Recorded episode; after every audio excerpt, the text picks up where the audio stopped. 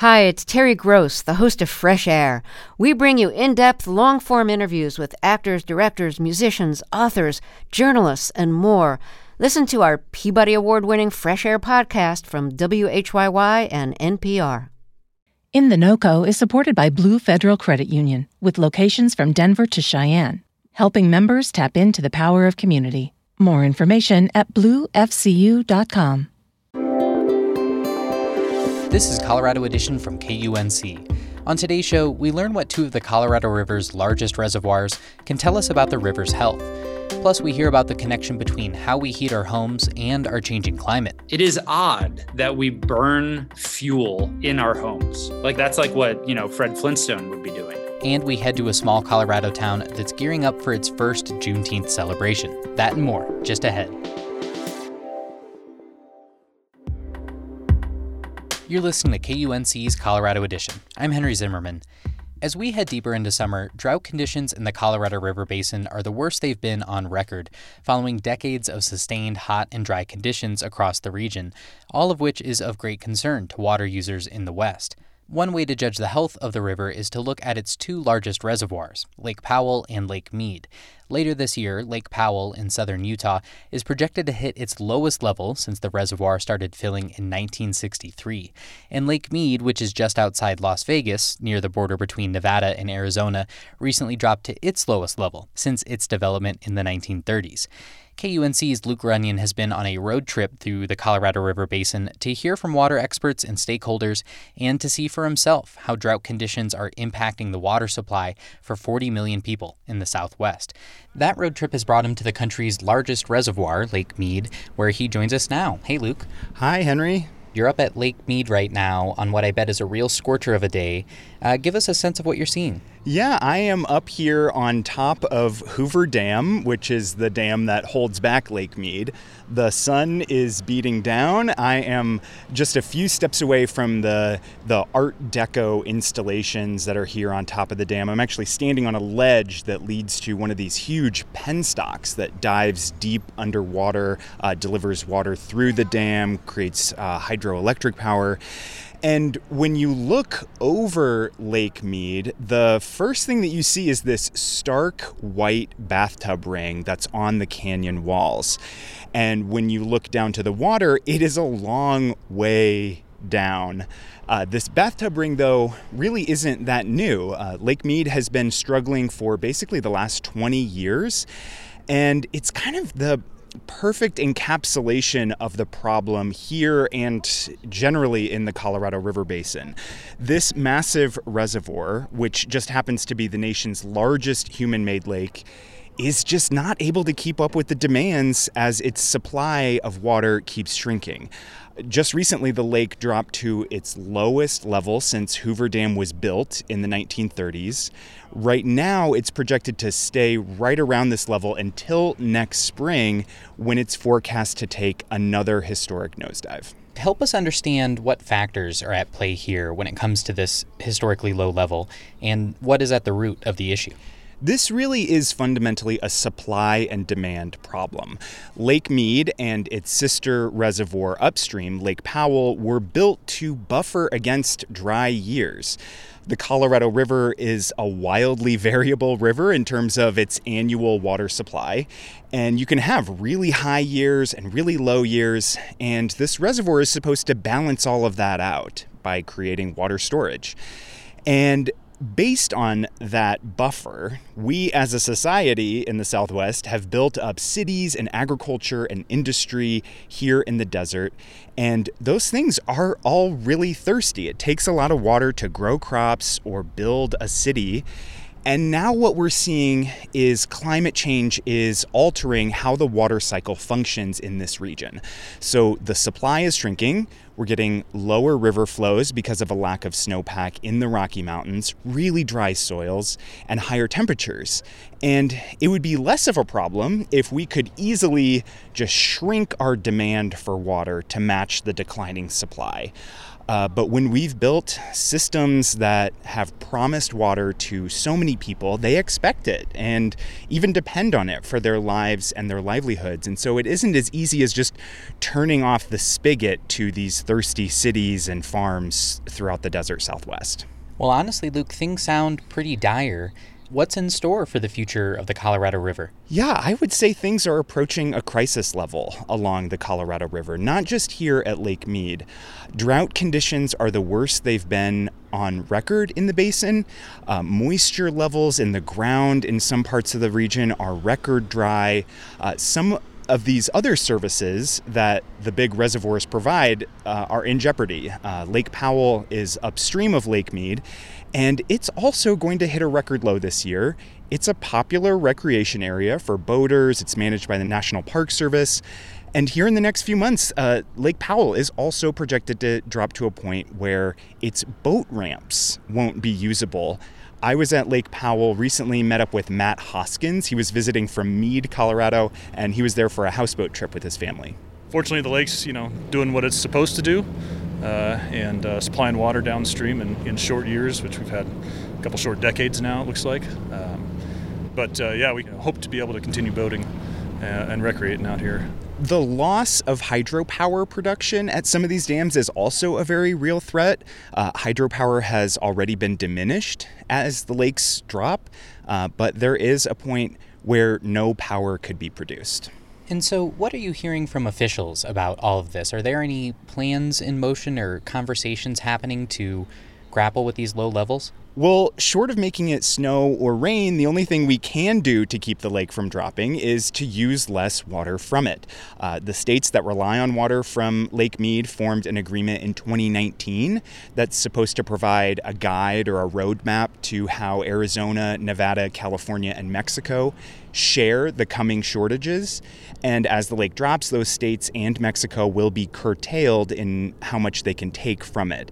Uh, I spoke with Colby Pellegrino recently. She's with the Southern Nevada Water Authority, which provides water for the Las Vegas Valley.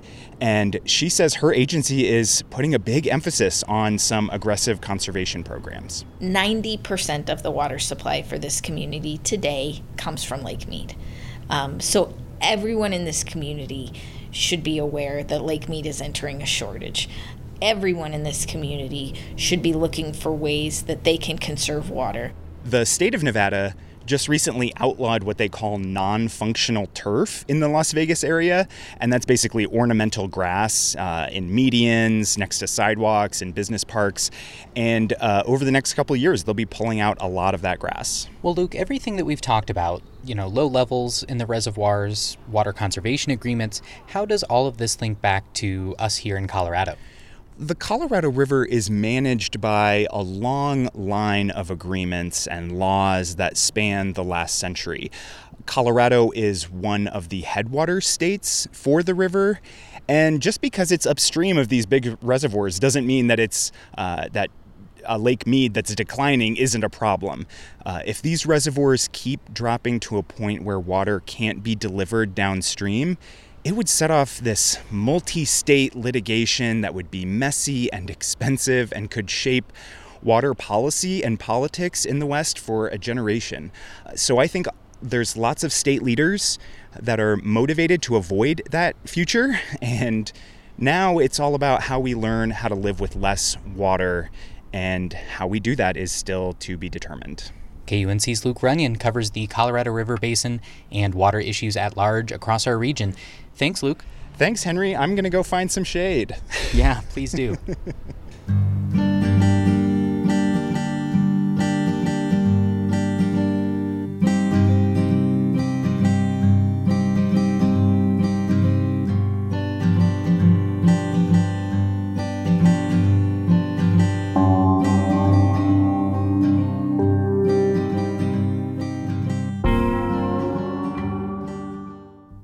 Colorado lawmakers passed a series of bills during this year's session addressing how buildings contribute to the state's overall greenhouse gas emissions.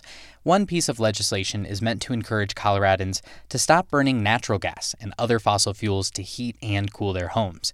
K U N C's Ray Solomon has more. Back in January, Governor Polis rolled out a plan, years in the making, for addressing the state's climate impact. I'm very excited to announce the Colorado Greenhouse Gas Pollution Reduction Roadmap. The roadmap calls for eliminating ninety percent of Colorado's carbon emissions by twenty fifty. This is by far the most ambitious and expansive planning document that Colorado has ever produced on climate change. Now, when you rank all sources of emissions in the state, buildings come in fourth. And yet, only one sector had to get one hundred percent reduction in its emissions in that analysis, and that was the building sector. Mike Henshin is a principal at the Rocky Mountain Institute, a clean energy nonprofit. He says buildings, both residential and commercial, account for about ten percent of greenhouse gas emissions. Probably natural gas, maybe propane, or in other parts of the country, oil. And this is probably your heating, your water heating, your cooking, maybe a dryer. For years, natural gas was promoted as a cleaner source than the fossil fuels powering electricity grids. Incentives still encourage homeowners to buy high-efficiency fuel-burning appliances. But as the state's electrical grid moves away from fossil fuels, Howard Geller says we have turned a corner. He's the senior policy advisor to the Southwest Energy Efficiency Project. Wind and solar, other clean sources, rapidly retiring the coal plants and and over time um, moving towards, you know, ninety percent or more of the electricity coming from renewable sources that don't have any emissions. Utilities in the state have committed to reducing emissions by eighty percent or more by twenty thirty. So the future of buildings, Geller says, lies in electricity. It's what people in his field call beneficial electrification. So what exactly does that look like? We're talking about heat pumps, high-efficiency heat pumps for space heating. We're also talking about heat pump water heaters. Heat pumps run on electricity. They take heat out of the ground or out of the air. In other words, they don't generate heat. They just move it from one place to another. It's not a new technology. Your air conditioner has always worked that way. In fact, one of the cool things about heat pumps is that, despite the name, they are also air conditioners when you run them in reverse. Hi. Hi. How are you? Dan Schmidt and Lori Catalano of Fort Collins moved into Colorado's first zero-emissions housing development about two years ago. We don't have natural gas here, and so everything is powered by electricity. Their heat comes from a geothermal heat pump, a unit that sources heat from deep underground. I don't think it changes how we live in this place at all, it, that it's electric, because everything is so functional. We, it doesn't require any extra thought. It works like any other home would. Alexa, set the thermostat to seventy-four degrees. Electric-only homes are viewed as an important part of reducing greenhouse gas emissions. They have a minimal impact on the end user. It seems like pretty low-hanging fruit. And yet, beneficial electrification has been slow to take off. This is one that's been very difficult to tackle for years from a policy perspective. Steve Fenberg is the Democratic majority leader in the state Senate. He says the decentralized nature of building ownership makes electrification trickier than, say, mandating decarbonization at the utility level. This is different because this is getting individuals to make decisions in their spending and how they live. Um, and that's not an easy thing to do in a short amount of time. And Fenberg says the biggest barrier might just be market inertia. People are not familiar with the technology. Neither are plumbers and contractors. It's why he sponsored a bill requiring public utilities to help their customers replace fuel-burning appliances with electric ones. It's waiting to be signed by the governor. You know, if you really take a step back, it is odd that we burn fuel in our homes. Like, it's like, that's like what, you know, Fred Flintstone would be doing. So a lot of this is about education and awareness. And financial incentives and workforce training, which are also in the bill, since retrofitting existing buildings might be a hard nut to crack. You wouldn't know that this is geothermal other than these two black pipes. But new all-electric construction and housing developments, like the one where Dan Schmidt and Lori Catalano live, are a much lighter lift. And from a developer's perspective, they can make good business sense. Skipping the gas line infrastructure saves money and increases the land area available for development. And though these homes might be a little unusual beneath the surface, that's not exactly putting buyers off. So do you ever think about, do you ever walk around the neighborhood and just think about the fact that there's no gas lines under your feet? No. No. No. Don't think about Mm-mm. it until you brought it up. I haven't thought about it. Ray Solomon, K U N C.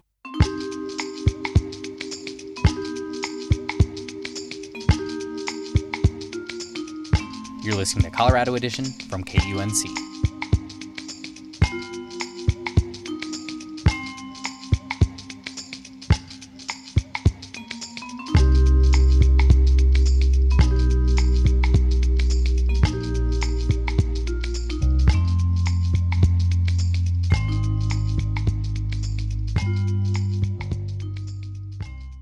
Juneteenth is coming up on Saturday. The annual celebration marks the date some of the last enslaved people in this country, specifically in Texas, were freed, nearly three years after President Abraham Lincoln's Emancipation Proclamation. As it relates to Colorado, Denver holds one of the largest annual Juneteenth celebrations in the nation.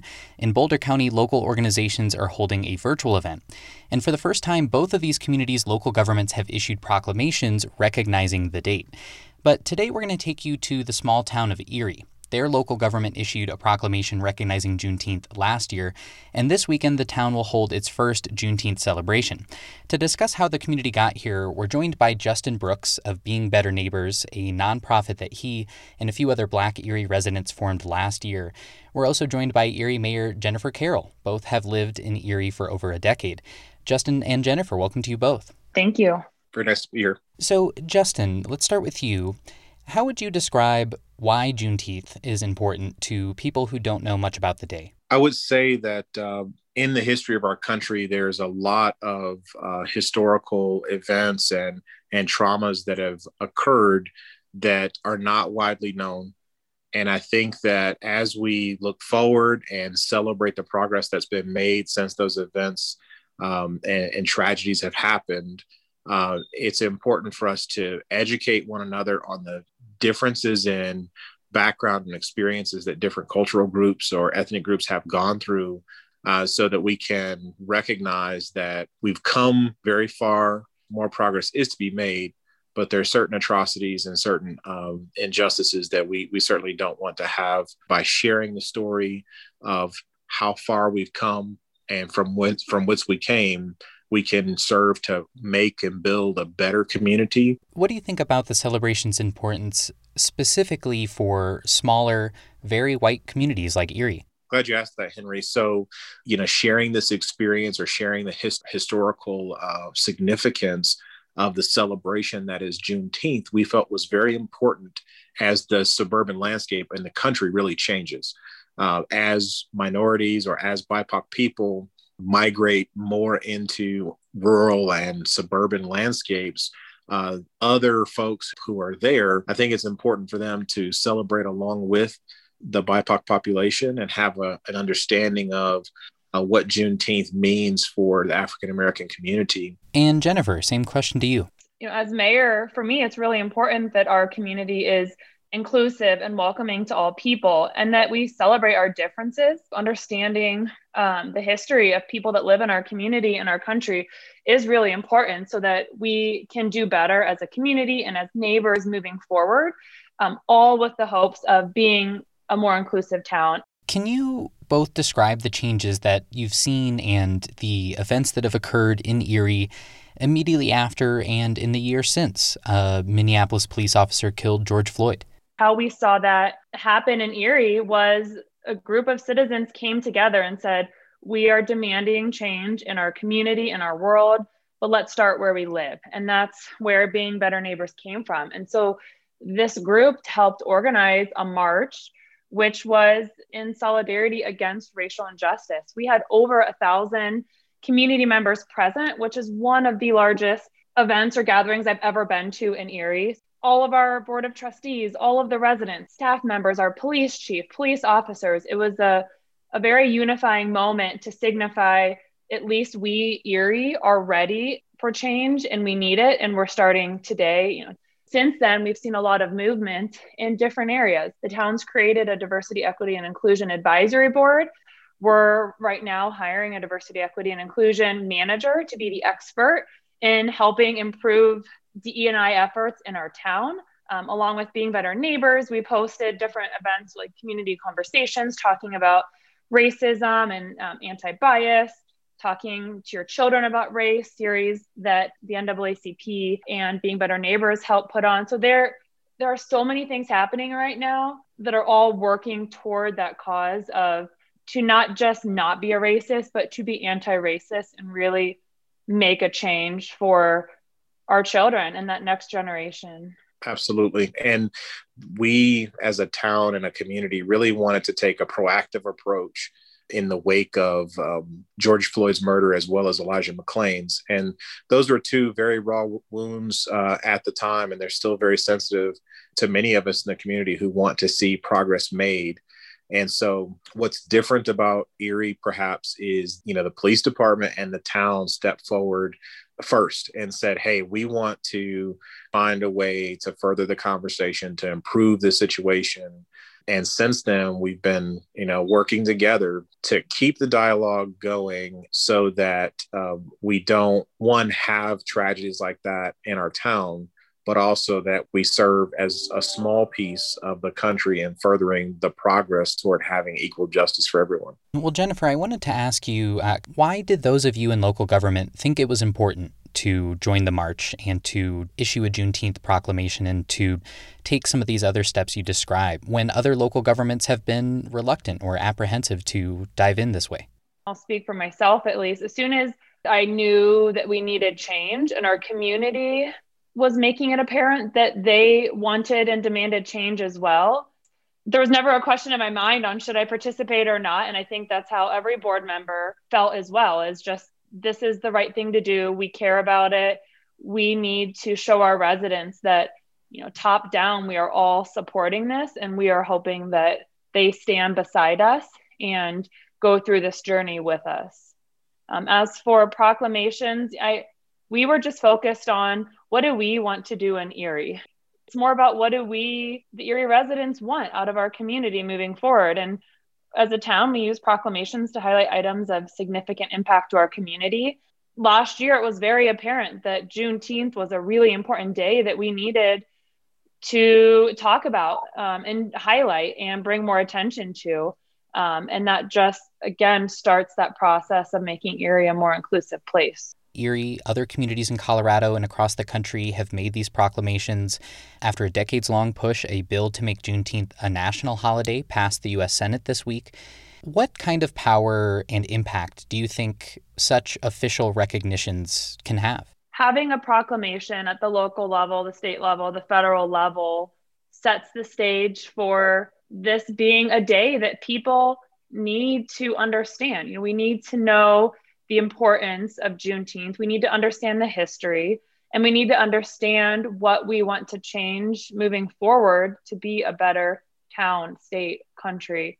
And so I think it just highlights the importance of the day and the movement and the people that have been impacted by slavery and racism in our country. And hopefully it sets the stage for more communities to jump on board and say, this is important to us too. And here's how we're going to make our community better or our state better. I'm honestly still processing the uh, the Senate passage of the, the bill to uh, make Juneteenth a federal holiday. I think we as a country seem to be at a place where we're open to the idea of marking a holiday, but we seem unwilling to really discuss, you know, what caused it, you know, the historical significance and, and, you know, overall positivity that has happened since then for the affected community um, of Juneteenth. So I would just uh, hope and pray that it would include an education as to why it's significant and that we really do use it as an opportunity to raise awareness and increase mutual understanding as opposed to just providing a performative measure. I do want to ask about the Juneteenth celebration happening this Saturday in Erie. I'm wondering if you could tell us a little bit about what people could could expect if they attend. Absolutely. Yeah, we're really excited about it, Henry. We've got um, uh, the Juneteenth celebration, which is going to get kicked off at one thirty p.m. at Cold Creek Park. Got food vendors, got performances that'll uh, come to us from D J D Smooth. Kutandara, which is a, an African percussion uh, troupe that's going to perform. And then we have Logoligi, which is uh, an African uh, drumming circle that's going to be performing. We're really excited to be able to highlight um, B I P O C artists that'll be uh, having vendor booths there. Uh, we have an education booth where we'll be talking about uh, the significance of Juneteenth and spreading the Juneteenth story so people can understand Um, both the significance and how they can amplify and participate in that celebration as well. We're probably expecting uh, anywhere from five to seven thousand people uh, at the park that weekend, and, and it's going to be amazing. That was Justin Brooks of Erie-based nonprofit Being Better Neighbors and Erie Mayor Jennifer Carroll. You can find links to more information about Juneteenth celebrations this weekend in Denver, Boulder County, and Erie on our website, K U N C dot org.